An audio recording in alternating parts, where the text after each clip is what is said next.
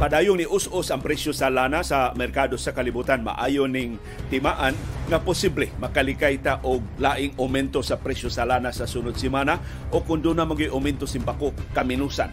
Dili kay dako ang epekto sa o dili kay dako ang aumento sa mga presyo sa krudo sa gasolina o sa kerosene dili sa ato sa Subo o sa mabahin sa Pilipinas. Nagpabiling ubos ang atong bag-o mga kaso sa COVID-19 dili sa Subo o sa Pilipinas, pero padayong isulbong ang mga kaso dito sa China ang Pilipinas naghuna-huna na ron nga istriktuhon nato ang mga turista o uban nato mga bisita gikan sa mainland China aron di sila makatakod nato sa pagsulbong sa bag-ong mga variants. Mas mananakod ng mga sub-variants sa COVID-19 sa nakalilaing bahin sa China. Ato sang pangumustahon karong butaga ang naparayong rehistrasyon sa SIM cards dinhi sa ato. Nakaparehistro na ba mo? Ako wa pagyapon ko kaparehistro sa ikaduha namo nga ang cellphone ang SIM card ni Iris Moy. Wa pa nako marehistro. Ako na rehistro na nisuway kog katulo ka upat kagabi wa na ko kasud. Doon na mga kakulian. And I'm sure mauni inyong nahiaguman. Ang sulti lang sa telco is try again. Suway na santa. Pero ay lang kayo mo diha pag-apura. Labi na ko naramusod sa inyong mga Pinoy-anan. Iaprobahan na sa Cebu City Council ang kinadak-an nga budget unya sa sunod tuig sa 2023. Mas dako pa tag budget sa Quezon City o sa Manila City o gubang mas dako nga mga syudad. Sumay nasod sa bakukang sa ato mga opisyal sa Cebu City. Nagamay raman kayo ang atong koleksyon sa buhis asa matag kwarta na i-finance in 51.4 billion pesos na i-aprobahan nilang budget sa 2023. O sa manin, wishful thinking, ang ako lang mangutang tagkwarta aron ika-finance inindakong budget na gipasar sa konseho sa siyudad sa Subo. Samtang nagpaday ng away sa pagpanag-iya sa Compaña Maritima, ang Regional Trial Court ni Decider, iya ni sa Cebu Port Authority o di makapaghilabot ang Cebu City o ang Megawide. Kay gisugdan naman unta, gibutangan ng mag-inalag ribbon ang building sa Compaña Maritima. Dunay laing away sa usa ka imnanan diha sa Barangay Kasambagan sa Cebu City na nadungog ning awayan tungod sa pagpanghilabot sa labing dakong opisyal sa probinsya sa Subo nga nidapig sa usa ka langyaw nga chef nga giingong mao inakulatahan atol sa karambula diha sa F Cafe and Bar sa Barangay Kasambagan. Pero ang management ni tingog og niingon kining British nga chef mao'y sad-an, mao'y naguna-una sa kaguliang. Pero isog-isog sang management ining F Cafe and Bar wa siya ka or maybe wa siya ka-realize sa kagamhanan si Gobernador Gwendolyn Garcia. Doon ay pag-umangkon nga Vice Mayor sa Cebu City na mahimo makapalisod-lisod sa dagan sa ilang negosyo diya sa Barangay Kasambagan. Sa iyang bahin, si Pope Francis ng hangyo o pangaliya kay hilabihan kamasakiton ni Pope Emeritus Benedict XVI. Doon na tayo update sa mga duwa sa Philippine Basketball Association o sa National Basketball Association. Pagtuki sa labing mahinungdano mga balita o kontrobersiya sa Subo, sa nasod ug sa kalibutan, pagsuway pagtugkad sa ilang mga implikasyon sa atong tagsa-tagsa kakinabuhi o panginabuhi. Baruganan kada alas 6 sa buntag. Mauna ni ang among Baruganan.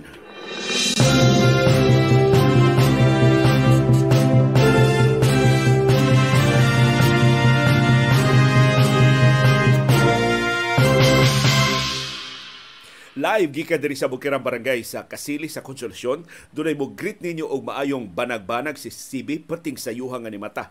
Karong buntaga nagkuyog mi og pamawong sa amusuga sa gawas og pag-aninaw sa kabukiran sa Balamban og sa bukiran nga mga barangay sa Cebu City. Mangumusta sa si CB unsa inyong kinakusgan nga putahe kay hapit na ang New Year. Nangandam na ba mo karong weekend? Adlong Domingo ang atong pag-abot sa bag-ong tuig sa 2023.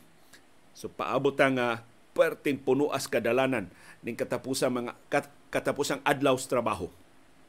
Karon ang katapusang adlaw sa trabaho kay ugma holiday naman, mag-Rizal Day naman ta ugmang adlaw. Wa man siya trabaho ang katapusang adlaw sa 2022. Gipahibawta ni Director Oscar Tabada mo improve na ang atong kahimtang sa panahon karong New Year, di pareha kabasa sa niaging Pasko. Alas 3 ganinang kadlawon ang low pressure area ni Saka gikan sa Surigao del Norte padung na sa Giwan sa Eastern Samar. Na siya mahimutang sa 100 kilometers southeast sa Giwan Eastern Samar as of 3 a.m. today. Ang syudad ug ang probinsya sa Subo ug gumabahin sa Kabisaya, sa Central Visayas sama sa Bohol, Negros Oriental ug Siquijor makaangkon sa hinungaw ang trough na lang sa LPA. So di na ta sama kauwanon sa nangagi nga mga adlaw, tuwa na sa Eastern o Western Visayas ang kinakusgang epekto ining low pressure area. Wa gyapon hingpit isilikway sa pag-asa ang kahigayunan nga mamahimo siyang bagyo. Og kon simbako, mahimo siyang bagyo tawgon siya og Samuel. Tibok adlaw karong adlaw mapanganuron ngadto sa mapanganuron kaayo ang atong kalangitan dinhi sa syudad og sa probinsya sa Subo. Dunay patak-patak kapag uwan og pagpanugdog tungod sa trough sa low pressure area og tungod sa localized thunderstorms. Di pasida na pag-asa dunay kahigayunan sa pagbaha og sa pagdahili sa yuta atol sa kusog nga pagbundak sa uwan sa pipila ka bahin dinhi sa ato. Matod ni Pag-asa Visayas Director Al Kiblat, mao ni siya napuli ni Director Oscar Tabada, nga sugod karong adlaw Huwebes, Disyembre 29, mo improve na ang atong weather condition dinhi sa syudad ug sa probinsya sa Subo ug sa Central Visayas. Ugma, December 30, mo arang-arang pagyud ang atong kahimtang sa panahon hangtod na sa pag-abot sa bag-ong tuig sa Enero 1 sa Domingo Puhon. So di ko na ta mag-expect og basa nga New Year 2023 lahi sa niaging Pasko. Matod ni Director Kiblat nga ang temperatura karong adlaw bugnaw pa 24 to 28 degrees Celsius. So atong pahimuslan ang kaubos sa atong temperatura kay ugma mobalik ang atong kaalimuot. Mosaka ang temperatura ugma ngadto sa 24 to 31 degrees Celsius. Mao na ni sulti ni Director Tabada nga sugod ugma Biyernes mo biya ang amihan sa ato sa Subo. Niya naman unta sa ato sa Subo, hapit na gani moabot sa Mindanao, mubiya ang amihan, musaka og balik ngadto sa Luzon. So, batay purang alimuot ang atong pag-abot sa bag-ong tuig unya sa Domingo Puhon. Gilibkas na sa Pag-asa ang gale warning para sa tibuok Central Visayas, meaning sa Subo, sa Bohol, sa Negros Oriental ug sa Siquijor as of 11 a.m. gahapon.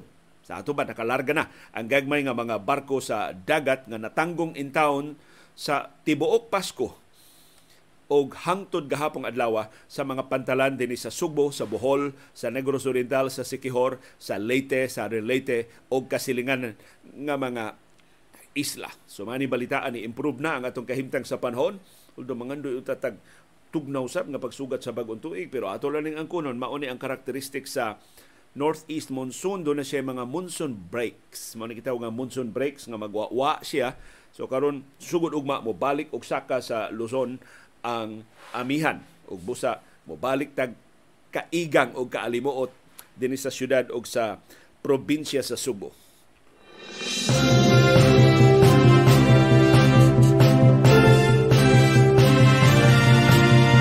Ang di maayong balita mao ang pagdayon nga pagsaka sa gidaghanon sa mga nangamatay sa baha tungod sa kusog nga uwan adtong share line sa wa pa ni maumol ang low pressure area. Ang gidaghanon sa nangamatay tungod sa lapad nga baha sa Eastern Visayas ni saka na ngadto sa 5 para lang ni sa Eastern Visayas. Matod sa mga local government units, nakit-an ang patayng lawas ni Melchor Villocero, 41 anyos, o usa ka mangingisda sa Lawang sa Northern Samar. Sa 5 nga nangamatay, 2 ang gikan sa Northern Samar, 2 ang gikan sa Southern Leyte. Samtang doon na pa'y 7 ka mga mangingisda nga missing pa hangtod ning higayuna. Wa na matay update gikan sa lungsod sa Daan Bantayan atong na-missing nila nga mga mangingisda. Wa man sad maapil sa listahan sa National Disaster Risk Reduction and Management Council.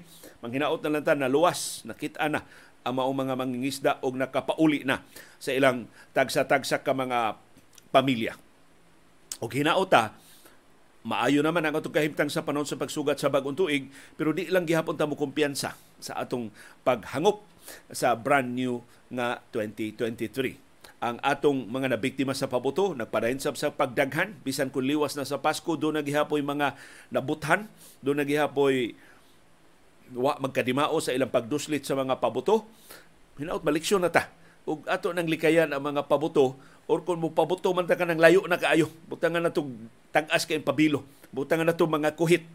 Aron mauna lay mo duslit, dili na ang ato mga kamot maoy mga kimay simbako, kung prematurely mamoto, na yung mga kwitis nga sa di pa mutaghoy, mabuto ng daan, usahay factory defect or kita mismo yung mga nakainom, paligri kaayo, perting katawaha, o niya, wala na takahibaw, naduslita na din atong pabuto, mubuto diya sa atong mga naong, mubungkag diya sa atong mga kamot, simbako, napisok na ba ang mga mata sa kasagaran sa mga nabiktima sa pabuto nga na record sa Department of Health sukad atong Disyembre 21 hangtod gahapong adlaw Disyembre 28.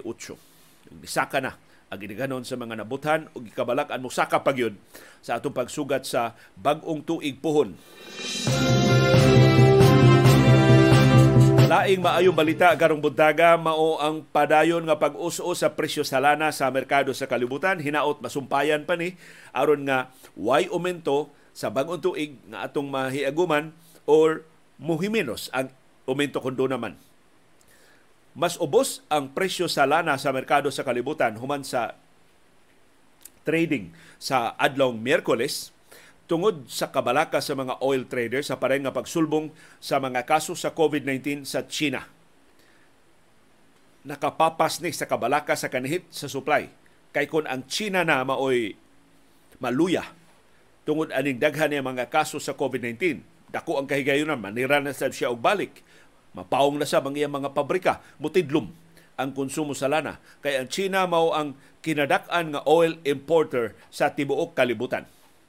Atubangan sa kabalaka sa pagtibugsok sa kalibutanon nga ekonomiya, mao ni nakapadangilan ang China makapasamot sa kahigayunan nga dunay global recession. Kun di gyud siya makarecover ining iyang krisis sa COVID-19.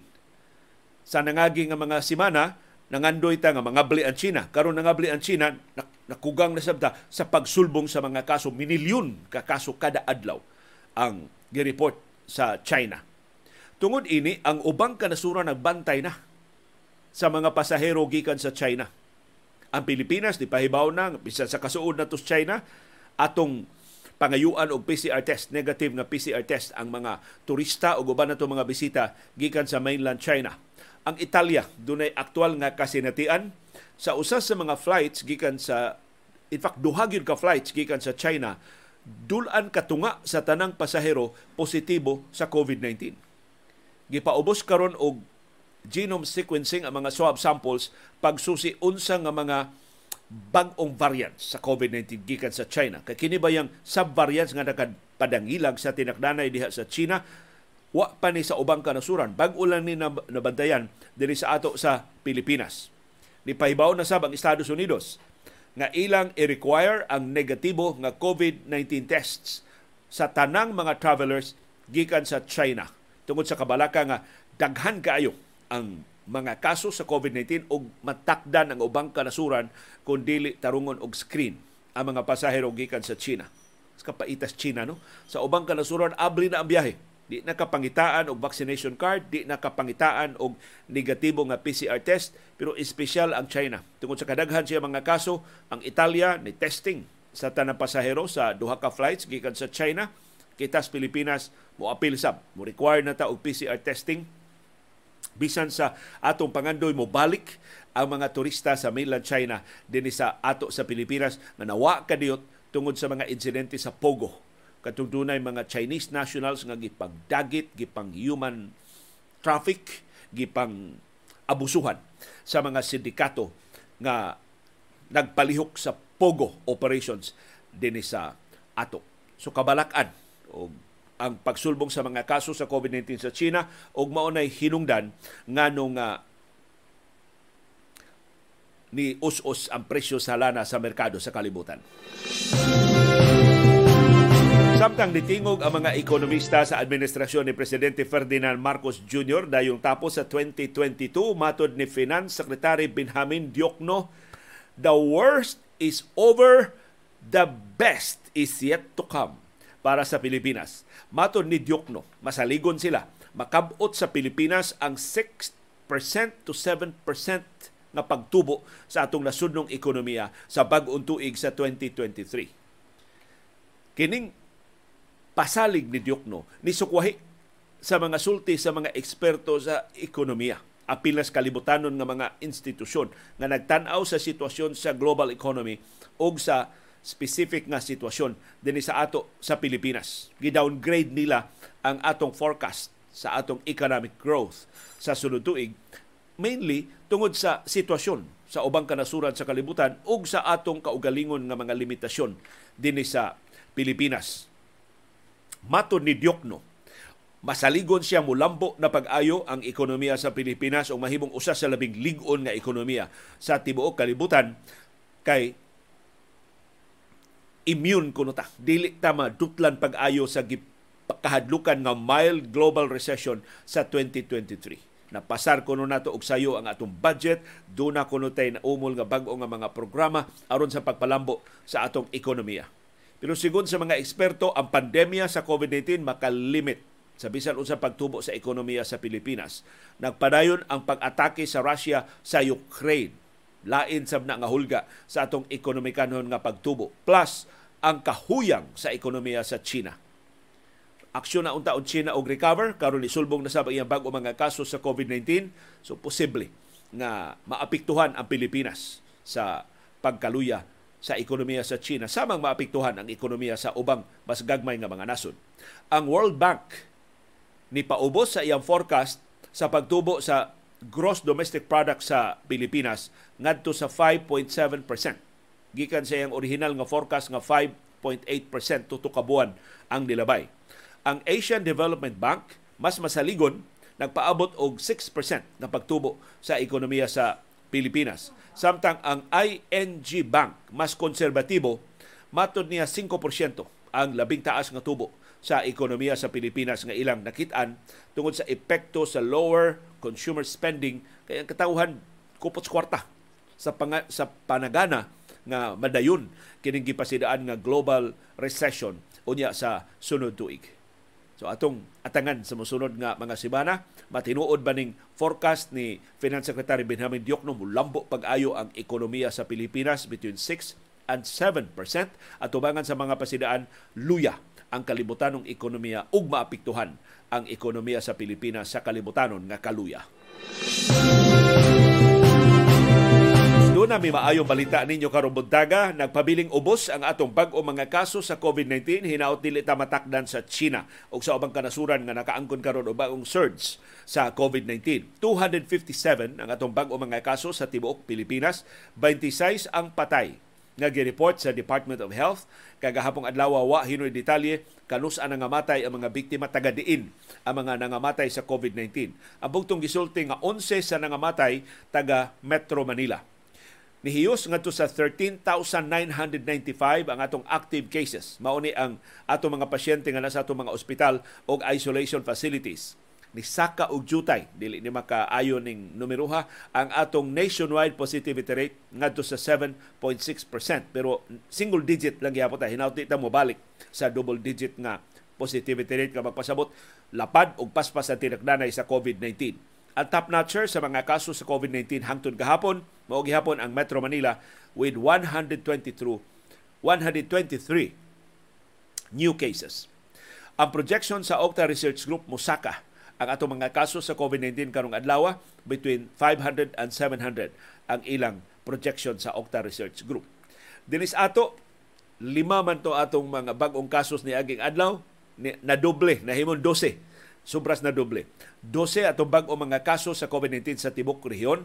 Ang top-notcher ang Cebu City nga dunay 4, ang Madawi City dunay 2, ang Cebu Province dunay 2, ang Bohol dunay 2 ka bag-ong kaso sa COVID-19, ang Lapu-Lapu City dunay 1, ang Negros Oriental way bag-ong kaso sa COVID-19, ang Siquijor way bag-ong kaso sa COVID-19. Sa ato pa, nisamot paghiyos Ang atong active cases sa tibok rehiyon, 671 na lang ka mga pasyente ang naa sa atong mga ospital o isolation facilities sa Sugbo, sa Bohol, sa Negros Oriental o sa Siquijor. Ang top notcher sa atong active cases mao gyapon ang Cebu Province with 229, ikaduha ang Cebu City with 217. Ang Mandawi City dunay 55 ka active cases, ang Bohol dunay 65 ka-active cases, ang Lapu-Lapu City dunay 47 ka-active cases, ang Negros Oriental dunay 49 ka-active cases, ang Siquijor dunay siyam ka-aktibo nga mga kaso sa COVID-19. So gamay na lang gyud kay kuwang hingpit na kitang makahawas gikan sa pandemya. Di lang gyapon ta mo tangtang sa atong face mask sa crowded areas, di gyapon ta mo apil sa wa kinahanglanan nga mga tapok-tapok, tabang gyapon tag badlong sa mga kiat-kiat. O kumusta ang ikaduhang adlaw sa rehistrasyon sa atong mga SIM cards? Kapin 200,000,000 ka mga SIMs ang narehistro sa ikaduhang adlaw sa rehistrasyon kagahapong adlaw. Ang Globe human ni report og 20,000 ra sa unang adlaw, ni report og kapin 1.5 million sa ilang mga subscribers na nakaparehistro sa ilang SIM as of 4 p.m. gahapon Miyerkules. Kinibisan sa mga glitches o bisan sa pagka-offline sa website sa Globe Sud sa pila ka oras sa unang adlaw hangtod gahapon sa ikaduhang adlaw. Pero matod sa Globe, paspas ang rehistrasyon o usana sa naka-overwhelm sa ilang sistema. Ang dito ni report sab og kapin 530,000, kapin tungas milyon ang nakarehistro sa dito sa ilang mga SIM as of 3 p.m. gahapon. Ang tanang subscribers, prepaid users. Doon na ba'y postpaid ang dito? Yeah. Posible nga mas dasig ang registrasyon sa dito kay dunay 2 gig nga data, nga libreng data, nga ilang ipakapin sa magparehistro sa ilang SIM. Kining maong promo, gitumong sabni, pagdani o bago nga mga subscribers sa dito. Ang smart sa pikas nga bahin, wa makahatag og update sa ilang ikaduhang adlaw nga sa rehistrasyon, pero doon na sila'y dulan 400,000 ka mga SIMs nga narehistro sa unang adlaw sa rehistrasyon. Nasa akong kaugalingong kasinatian, mga 3 minutos ko nakaparehistro sa akong SIM, pero pagparehistro na nako sa SIM sa akong asawa si Iris, wa, di na ko kalahos. Gahapos-hapon, isuway ko pagkagabi, wa gihapon ko kalahos. Ako suway balik karong buntag kung makalahos na ba ko. Kasagaran ari ko masangit sa inig-upload bitaw sa mga pictures sa atong ID o sa pag-upload sa atong selfie. Anak ko diya masangit. Moingon na try again ang ilang website. So, most possibly tungon ni sa kadaghan sa nagdungan o parehistro sa ilang mga SIM o doon na pag yung mga technical glitches na nahiaguman ang atong mga telcos. So, gamay lang pailom aron nga dili kayo ta diha mahimangod sa atong pagbalik-balik og rehistro. Nya doon natay i-acknowledge nga tabang karong buntaga, suporta nga ₱500 atong nadawat gikan ni Vicky og ni Say Melgar, ato ning mga suki nga mga viewers. Salamat kay Vicky og Say Melgar. Mangumusta sila ni CB. Please greet our mom Honorata Melgar on her 81st birthday today, December 29. Happy birthday, Ma'am Honorata Melgar. Uy, wa ni bayad ang atong birthday greetings, ha? Sa mahimo ra gyud mo nga magpag-greet sa kung gusto mo mag-greet gyud ang inyong mga minahal sa kinabuhi, i-text ko palihog sa akong cellphone nga gigamit sa akong 0916-839-389-7536. I-text na one day before or sa ako kung Facebook Messenger pa sa ilua, di na ko kaato og basa kay perting daghana mga bot nga mga mensahe sa akong Facebook Messenger. So diri na lang tira sa akong text kay mas manageable lang akong text, dili pa kay daghan amo text nako. Pero sa Facebook Messenger wa na gani nako maablihi ang uban nako nga mga mensahe tungod sa kadaghan, labi na sa niaging Pasko. Haskan daghana ni greet sa Facebook Messenger unya. Di na ko kaato og abli nya. Malubong mangud na ani lisod kay ning Facebook Messenger bitaw sa iyang kamada, sa iyang mga mensahe, malubong. Di na ko maka plus ka ng mga dili na ko mga friends sa Facebook Ana sila sa message request, sus, pasayloa in town. Usay maabtag pila ka buwan. Una na ko maablihi ang mga mensahe. So ari lang ko palihog i-text sa inyong mga birthday greetings sa akong cellphone. Aron nga one day before, aron siguro gid nga mag-greet ang inyong mga celebrants. Pero happy birthday karong adlaw ni Honorata Melgar sa iyang 81st birthday. Kanindot aning maong sumad sa adlawng natawhan ni Ma'am Honorata Melgar. Gikan na ni Vicky og ni Say Melgar. Nagkasalamat sa inyong suporta aron makalahutay kining atong programa.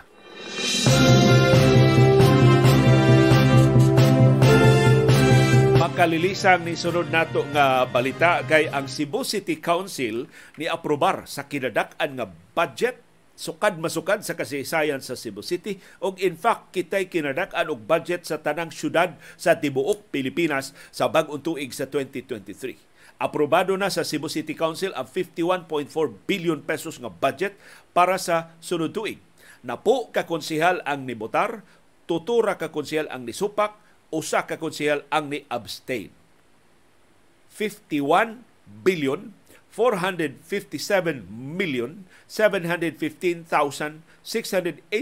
pesos and 30 centavos ang budget para sa sunod tuig.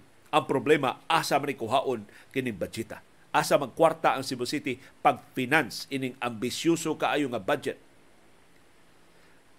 Mas dako pa ang budget sa Cebu City sa aprobadong budget sa Quezon City sa 2023 na 33.5 billion. Ang ato 51.4 billion.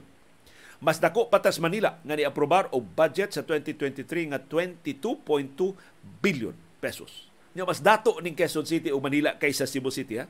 So ambisyoso kaayo Cebu City. 51.4 billion pesos ang atong aprobado nga budget. Mas dako labaw og 470% kaysa budget karong tuiga nga dulan ra sa 9 bilyones pesos. Sus. Ang mga konsehal sa opposition bloc ni question ining giaprobahan nga budget kay wa pa man maaprobahi ang pag-usab sa tax code sa Cebu City nga mo'y gitumbok nga tinubdan ining budgeta. Gipaabot ra ba nga piloon sab ang budget sa real property tax. Pero tungod sa pagsupak sa mga negosyante o sa mga magbubuhi sa Cebu City, wa pa maaprobahi sa Cebu City Council. So niingon si Consihal Nestor Archival, 40 bilyones pesos sa budget sa sunod tuig kuhaon gikan sa real property tax collection. Nya wa pa man ni maaprobahi ang ordinansa ato baning umituhan o dili, asa man mo 40 bilyones pesos. Sa embahin si Councilor Mary Ann de los Santos, balido sab kaayo og reservations matud niya ang proposed budget next year. Illogical kay wa makakolekta ang Cebu City siyang target tax collection karong tuiga og sa nangagi nga katuigan. Asa magkwarta ang Cebu City, wa man mahitsura ang iyang koleksyon sa buhis. So ningos de los Santos, diiron ang tukmang panahon pag aprobar ining 51.4 billion pesos nga budget. Kun ato lang imintuhan ang buhis, magsangkiig maapiki ang mga Subuanon. Gawas ni De Los Santos o ni Archibal, ang laing konsehal nga ni disapprove sa budget mao si Konsehal Jose Avellanosa sa South District sa Cebu City. Og di ni maintimaan, ang laing oposisyon nga konsehal ni abstain. Wa na. Nilubad na ba? Nagpaduding na ba sa administrasyon o posibleng mukuyog na majority block si Association of Barangay Councils President Franklin Ong? Si Ong wa musupak ni abstain sa botasyon. Pero ang concerns nilang De Los Santos o ni Archival gitubag ni Konsehal Noel Wenceslao nga mo'y main author sa budget ordinance sa 2023. Magkayamukat ganin yung budgeta, kay baon na mong kinsay atong tulisukon si Noel Wenceslao. Mato ni Wenceslao, ang gisugyot nga increase sa real property taxes dili ra mo itinubdan sa pundo sa budget sa 2023. Ingon si Wenceslao, kung tarungon lang og kolekta ang buhis sa 2023, makuha ang target nga collection sa Cebu City Government. Pipila kuno sa mga paagi pag-improve sa koleksyon sa buhis, mao ang paggukod sa mga delinquent taxpayers. So katong wa mubayad sa ilang buhis, gukdon, kolektahan gyud sa Cebu City. Laing paagi ilang nahunaonan, mao ang pagkolekta og buhis sa mga transaksyon dinhi sud sa Cebu City sa mga kompanya kan sa mga head offices tua sa Metro Manila, labi na sa Makati City. Kay doon na may tendency ng mga kompanya na di mo bayad og buhis sa mga local government units adto ra itingob ang ilang bayad sa buhis sa national government. Ug alkanse ang mga local government units nga napulag kolekta sa ilang basura, napulan og manage sa traffic, namugna sa ilang mga negosyo og napulan og atiman sa mga social cost sa ilang pagnegosyo dinhi sa ato sa Cebu City. Pero igo ba ang koleksyon sa Cebu City sa buhis, pag-finance, ining ambisyoso kaayo nga 51.4 billion pesos nga budget next year? Ang kuyaw ini, mabangkaruta ang Cebu City, kay dili paigo ang iyang koleksyon sa kwarta, dako kayo ang iyang mga gastuhan, mapugos o pangutang ang Cebu City, kita na sang katawhan mo ipagpasan anang utanga. Hinaot Mayor Mike Rama, di ka palabis imong gibati, imong tan-aon ang palabihon ang interes sa kinabak-an sa Sugbo kaysa imong slogan nga Singapore-like ang Sugbo. Ug doon natay dugang suporta nga nadawat. Daghang salamat ni Gaspar Montaño sa iyang 125 pesos nga suporta para sa atong programa karong buntaga. Daghang salamat sab sa laing suporta atong nadawat gikan ni Mel John, 125 pesos. Congratulations sa bag-ong gikasal si Mr. ug Mrs. Ted Randolph Suan. Kanindot sa katami sa ilang kami niyoon dayon tapos gyud sa 2022. Doon na pagitay laing suporta nga nadawat. Ganun ta akong gitrace aron atong ma-acknowledge. Although makit-an manintanan diya sa atong comment box ang inyong mga suporta sa atong programa.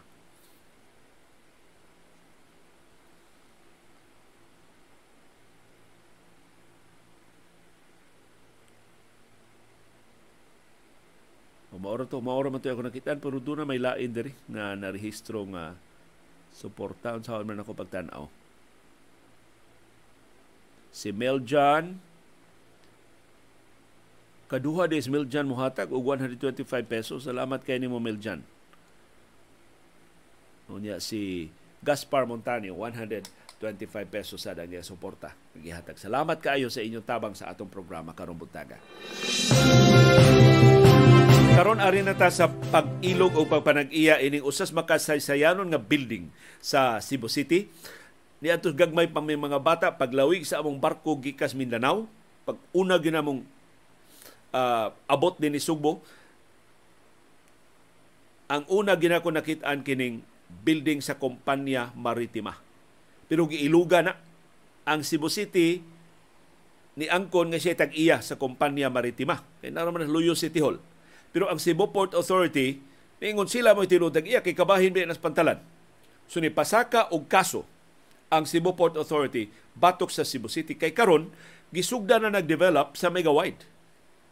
Tungod anang ilang joint venture sa Carbon Market sa Cebu City, giisip ng Compaña Maritima nga kabahin sa development sa Carbon Market. Ang Regional Trial Court ni Dapig sa Cebu Port Authority. Matod sa RTC, dili makapanghilabot ang Cebu City o ang Megawide Construction Corporation, MCC, sa Compaña Maritima. Matod sa RTC, iya na sa Cebu Port Authority ang Compaña Maritima, kabahin na sa pantalan. Si RTC Branch 10 Judge Soliver Peras mo inihatag sa aplikasyon sa CPA sa Writ of Preliminary Injunction. Gidid-an ang Cebu City o ang Megawide sa pag-okupar o sa paggamit sa luna sa Compaña Maritima. Gipaboran ni Peras ang pangangkon sa Republic of the Philippines o sa Cebu Port Authority nga dili ang Cebu City mo'y tag-iya sa Compaña Maritima. Kabahin na sa Base Port of Cebu o busa iya sa Estado. Ang CPA ni ingon nga ang Cebu City Government has bargained away, mura lagi hatag sa Cebu City Government ang katungod sa ilang kabtangan og naalkansi ang gobyerno ining maong transaksyon sa Cebu City og sa Megawide. Kung mahinungduman, atong Enero karong tuiga, ang Cebu City Government og ang Megawide Construction company nisud og joint venture agreement sa Carbon Market Development Project nga naglakip sa Compaña Maritima. Ug dunay kabalaka nga sinugdanan lang ni sa pagkabulyaso aning joint venture agreement tali sa Cebu City og sa Megawide. Kay di lang ang Compaña Maritima maoy luna nga naapil sa JVA sa joint venture agreement nga dili property sa Cebu City. For example, ang Warwick Barracks.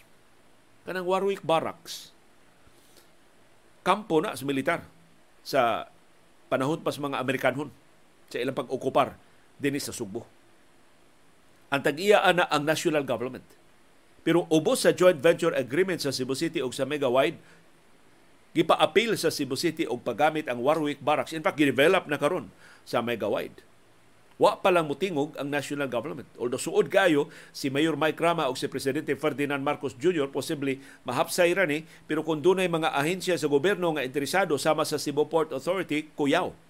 Mabulilyaso ning joint venture agreement sa Megawide o sa Cebu City.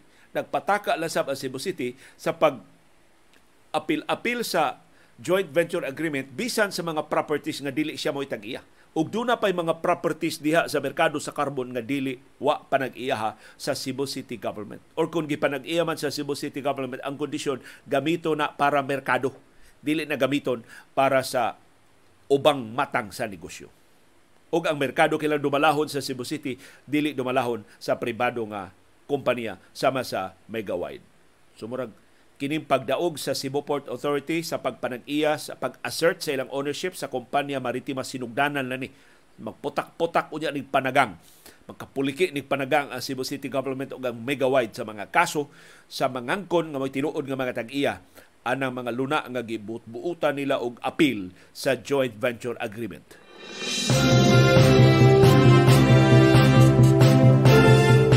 Arita sa laing away nga nahitabo sa Cebu City, nagsugod ning maong kontrobersiya sa dihang nihimog post sa social media si Gobernador Gwendolyn Garcia. Iyang gisaway ang usa ka imnanan diha sa barangay Kasambagan sa Cebu City, gitabangan kuno sa mga trabahante sa imnanan og sa mga customer ang iyang higala nga British chef na diha sa maong imnanan gipugnan kuno sa mga bouncer hasta kunong manager ni apil pa og tunol og botilya para nga ikulata sa iyang higala og nagkayamuka tinud ang naong siyang higala na nabunog pag-ayo. So mo na sinugdanan sa wa man ta kadungog ani mo insidente hantod nga nagpost si Gobernador Gwendolyn Garcia og sa iyang pagsaway sa mga trabahante sa F Cafe and Bar nga nahimutang sa barangay Kasambagan sa Cebu City. Gipasangin la niya ang mga trabahante sa F Cafe and Bar nga nagtilabangay uban sa mga customer pagkulata sa British chef nga si Jason Atherton. Mato ni Garcia nahitabo ni adtong gabii sa Disyembre 23. Samtang si Atherton diha sa F Cafe ug Bar kuyog siyang asawa og siyang anak nga babay. Doon na kuno'y grupo sa mga lalaki nga customer ni tabangay nagtinabangay pagkulata ni Atherton. Ang nakagrabe pa, mao ni allegation ni Gobernador Garcia, ang bouncer sa F-Bar ni pugong ni restrain ni Atherton aron di siya maka sukol sa mga nagkulata niya. Hasta kuno ang babay nga manager ni apil sa karambula pinagi sa paghatag og botilya aron nga ibunal ngadto ni Atherton. Ang Mabolo Police Station ni konfirmar ini maong hitabo adtong Disyembre 28 adlawng Miyerkules. Sa ato pa kagahapon sa kadlaw ni nahitabo o sa gabi sa adlawng Miyerkules.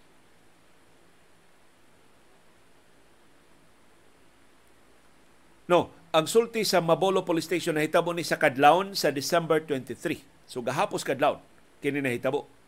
Matod sa kapulisan, nakadungog sila inimong alarma, ilang gitubag ang alarma o ilang gida ang nagkarambula ngadto sa Barangay Hall sa Kasambagan aron mahusay ang ilang panagsungi. Ug matod sa Mabolo Police Station, naariglo na kining maong kaso. But apparently, wa makadawas memorandum sa ariglo si Gobernador Gwendolyn Garcia.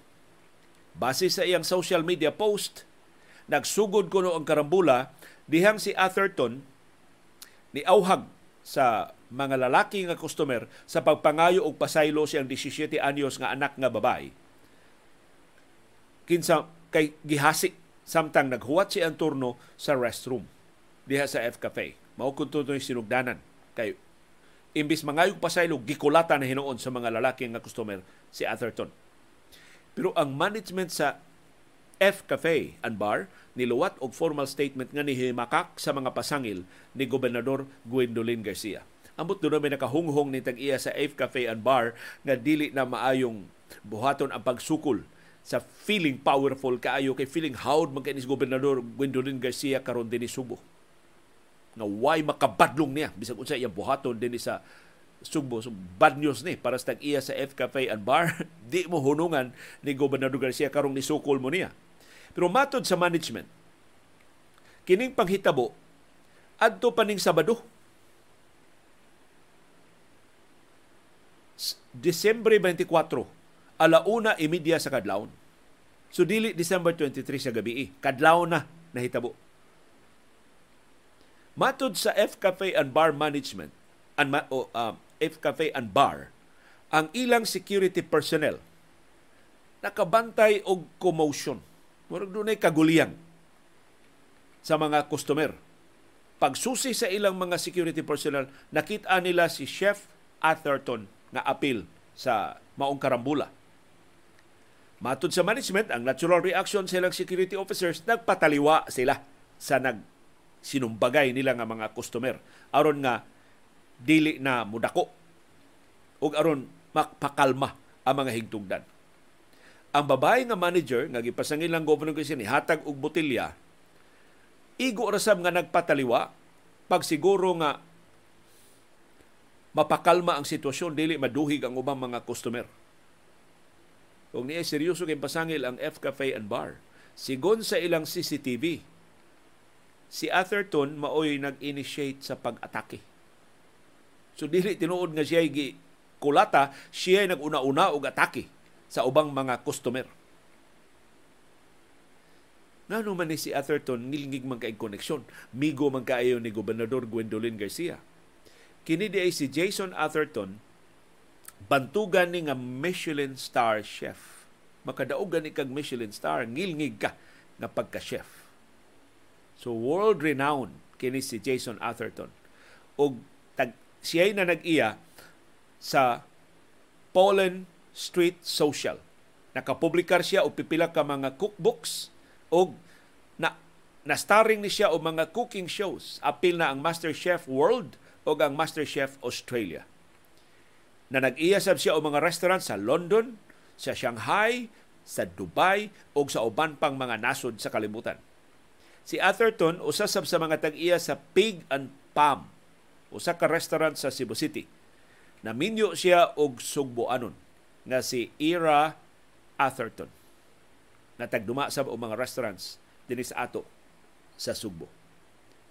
So kun tinuod nga naariglo na ang kaso, nganong si Atherton nagpalaban man ni Gobernador Gwendolyn Garcia.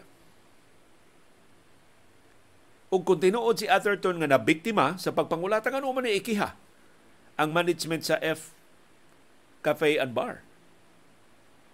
Masaligon siya, makaangkon siya o mas dali nga hustisya kung mudangop sa gituohang labing gamhanan karong politiko sa Subo nga si Gobernador Gwendolyn Garcia.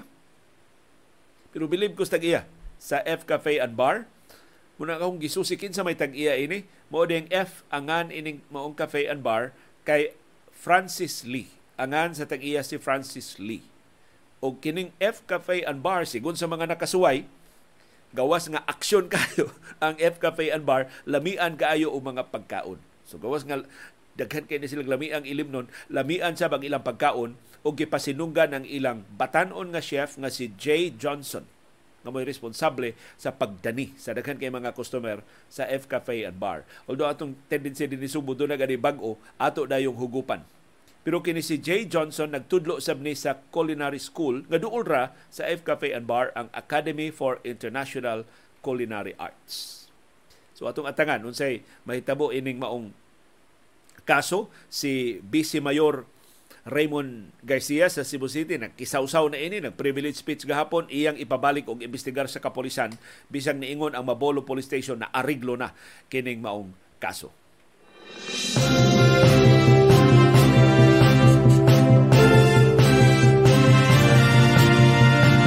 Samtang ni ay pangilaba, dunay hangyo si Pope Francis para sa pangaliya para ni Pope Emeritus Benedict XVI. Mato ni Pope Francis, Pope Emeritus Benedict XVI is very sick. Masakiton kaayo. Nangayo siya og pangaliya sa mga Katoliko para sa retirado nga Santo Papa. So God will comfort him to the very end. So kaseryoso na sa kahimtang, naghisgot naman si Pope Francis sa katapusan. Sa posibleng katapusan, kinutuban as kinabuhi ni Benedict XVI. Wa mo hatag og detalye si Pope Francis kay di man ni-interview, iya raman ning mensahe, paghangyo o pangaliya. Unsa may tinuod nga kondisyon ni Benedict XVI. Si Pope Emeritus Benedict XVI, kung mahinomduman ni resign, isip Santo Papa atong Pebrero 2013. Siya mo'y labing-unang Santo Papa sa kasaysayan sa Sibahang Katoliko nga ni-resign sa 600 katuig na kasaysayan sa Catholic Church. Si Pope Emeritus Benedict XVI, 95 years old na. Na siya magpuyo sa kumbento sa Vatican grounds. Sa nangaging nga mga adlaw nga nakit-an ni si Pope Benedict XVI sa public functions diha sa Vatican, nakit-an nga labihan na gyud niya kaluya. Nagkaluya gyud, 95 years old na sabaya si Pope Benedict XVI. Iyang gigahin ang iyang katuigan human siyang pag-resign pagka Santo Papa ngadto sa Life to Prayer and Meditation. Pangaliya o pagpamalandong. Mananingon si Pope Francis, I'd like to ask all of you for a special prayer for Emeritus Pope Benedict, who in silence is sustaining the Church. Sa iyang pangaliya o pamalandong nitabang siya sa Simbahang Katoliko. Giluwatan ni Pope Francis kini maong hangyo sa iyang panapos nga mensahe sa iyang usa ka oras nga public audience. Mato ni Pope Francis, I remind you that he is very sick. Let's ask the Lord to comfort him and sustain him in this testimony of love to the Church to the very end. Atong ipangaliya si ang kahimsong na di kayo siya in taon magsakitan o magkalisod-lisod si Pope Benedict XVI.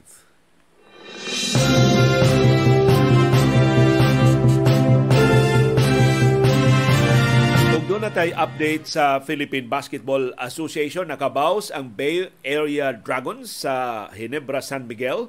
Human sila ilubong sa first game, ilasang gilubong ang Ginebra sa Game 2, 99-82. ang ilang kadaugan batok sa Barangay Ginebra. Ug busa nagtabla na ron ang Bay Area Dragons ug ang Gin Kings 1-1 sa PBA Commissioner's Cup Finals. Best of 7 series kini. Sa ato pa mahog na lang ning best of 5. Kay natabla man ang unang nagtabla man human sa unang duha ka duwa. Niabot og 16,044 ka mga fans ang nagsyagitay pag-abiba si Ginebra sa Smart Araneta Coliseum. Although doon na si mga fans ang Bay Area Dragons, pero mas daghan yung fans ang Ginebra. Ang nangu sa kadaugan sa Dragons, mauna ang ilang import nga si Andrew Nicholson, na finally wa na yun makandaduhi sa depensa, nakalingkawas na sa depensa sa Ginebra. Namunto sa pag-ayo si Zhu Songwei. Si Nicholson, kinsa na gakutan pag-ayo sa depensa ni Christian Stanhardinger sa Ginebra, ni dominar sa paint og nakahimog 30 points, nakalangkat og 15 rebounds. Si Zhu dunay 25 points og 5 ka rebounds og 6 ka assists. Samtang si Hayden Blankley nihimo og 17 points para sa Dragons. Ang Game 3 unya pa sa Enero 4 sa Mall of Asia Arena. Sa ito mo, bakasyon pa para New Year ang mga magdudua. Si Justin Brownlee nakahimog 32 points para sa Ginebra, pero dili pa igo sa pagpugong sa kadominante sa Bay Area Dragons. So naka-adjust ang Dragon sa Game 2. Atong atangan ang adjustments nga himuon ni Team Cone o sa Barangay Ginebra sa Game 3 puhon. Ang schedule sa mga duwa sa National Basketball Association karong buntag sa tong oras dinhi sa Pilipinas, alas 8 karong buntag ang Orlando Magic manung sa Detroit Pistons. Ang mga duha ni kaiwit sa Eastern Conference sa NBA magsangka alas 8 karong buntag. Alas 8 sa karong buntag ang Phoenix Suns, usas labing init nga team sa Western Conference manung sa Washington Wizards. Alas 8:30 karong buntag ang Brooklyn Nets panguluhan ni Kevin Durant o ni Kyrie Irving manung ni Trae Young o kaubanan sa Atlanta Hawks. Alas 8:30 sa karumbuntag si LeBron James may mangu sa Los Angeles Lakers. Pagpanung siyang karaang team ang Miami Heat. Nindot ni duwa. Alas 8:30 magsugod ang duwa sa Lakers o sa Heat. Alas 9 karumbuntag ang Minnesota Timberwolves. Makigsangka manung sa New Orleans Pelicans panguluhan ni Zion Williamson. Alas 9 karumbuntag ang Milwaukee Bucks panguluhan ni Giannis Antetokounmpo manung sa Chicago Bulls. Alas 11 karumbuntag ang Utah Jazz panguluhan sa Filipino-American nga si Jordan Clarkson manung og balik sa defending champion sa NBA ang Golden State Warriors minus Stephen Curry. Alas 11 sa karumbuntag ang Denver Nuggets manung sa Sacramento Kings. Daghang salamat sa inyong padayon nga pagpakabana. Daghang salamat sa inyong pakibisog, pagtugad sa mga implikasyon sa labing mahinungdanon nga mga paghitabo sa atong palibot. Aron kitang tanan, makaangkon sa kahigayonan pag-umol sa labing gawaston, labing makiangayon o labing lingon nga baruganan. Maukadto ang among baruganan. Unsay imong baruganan. Daghang salamat sa imong pakiguban.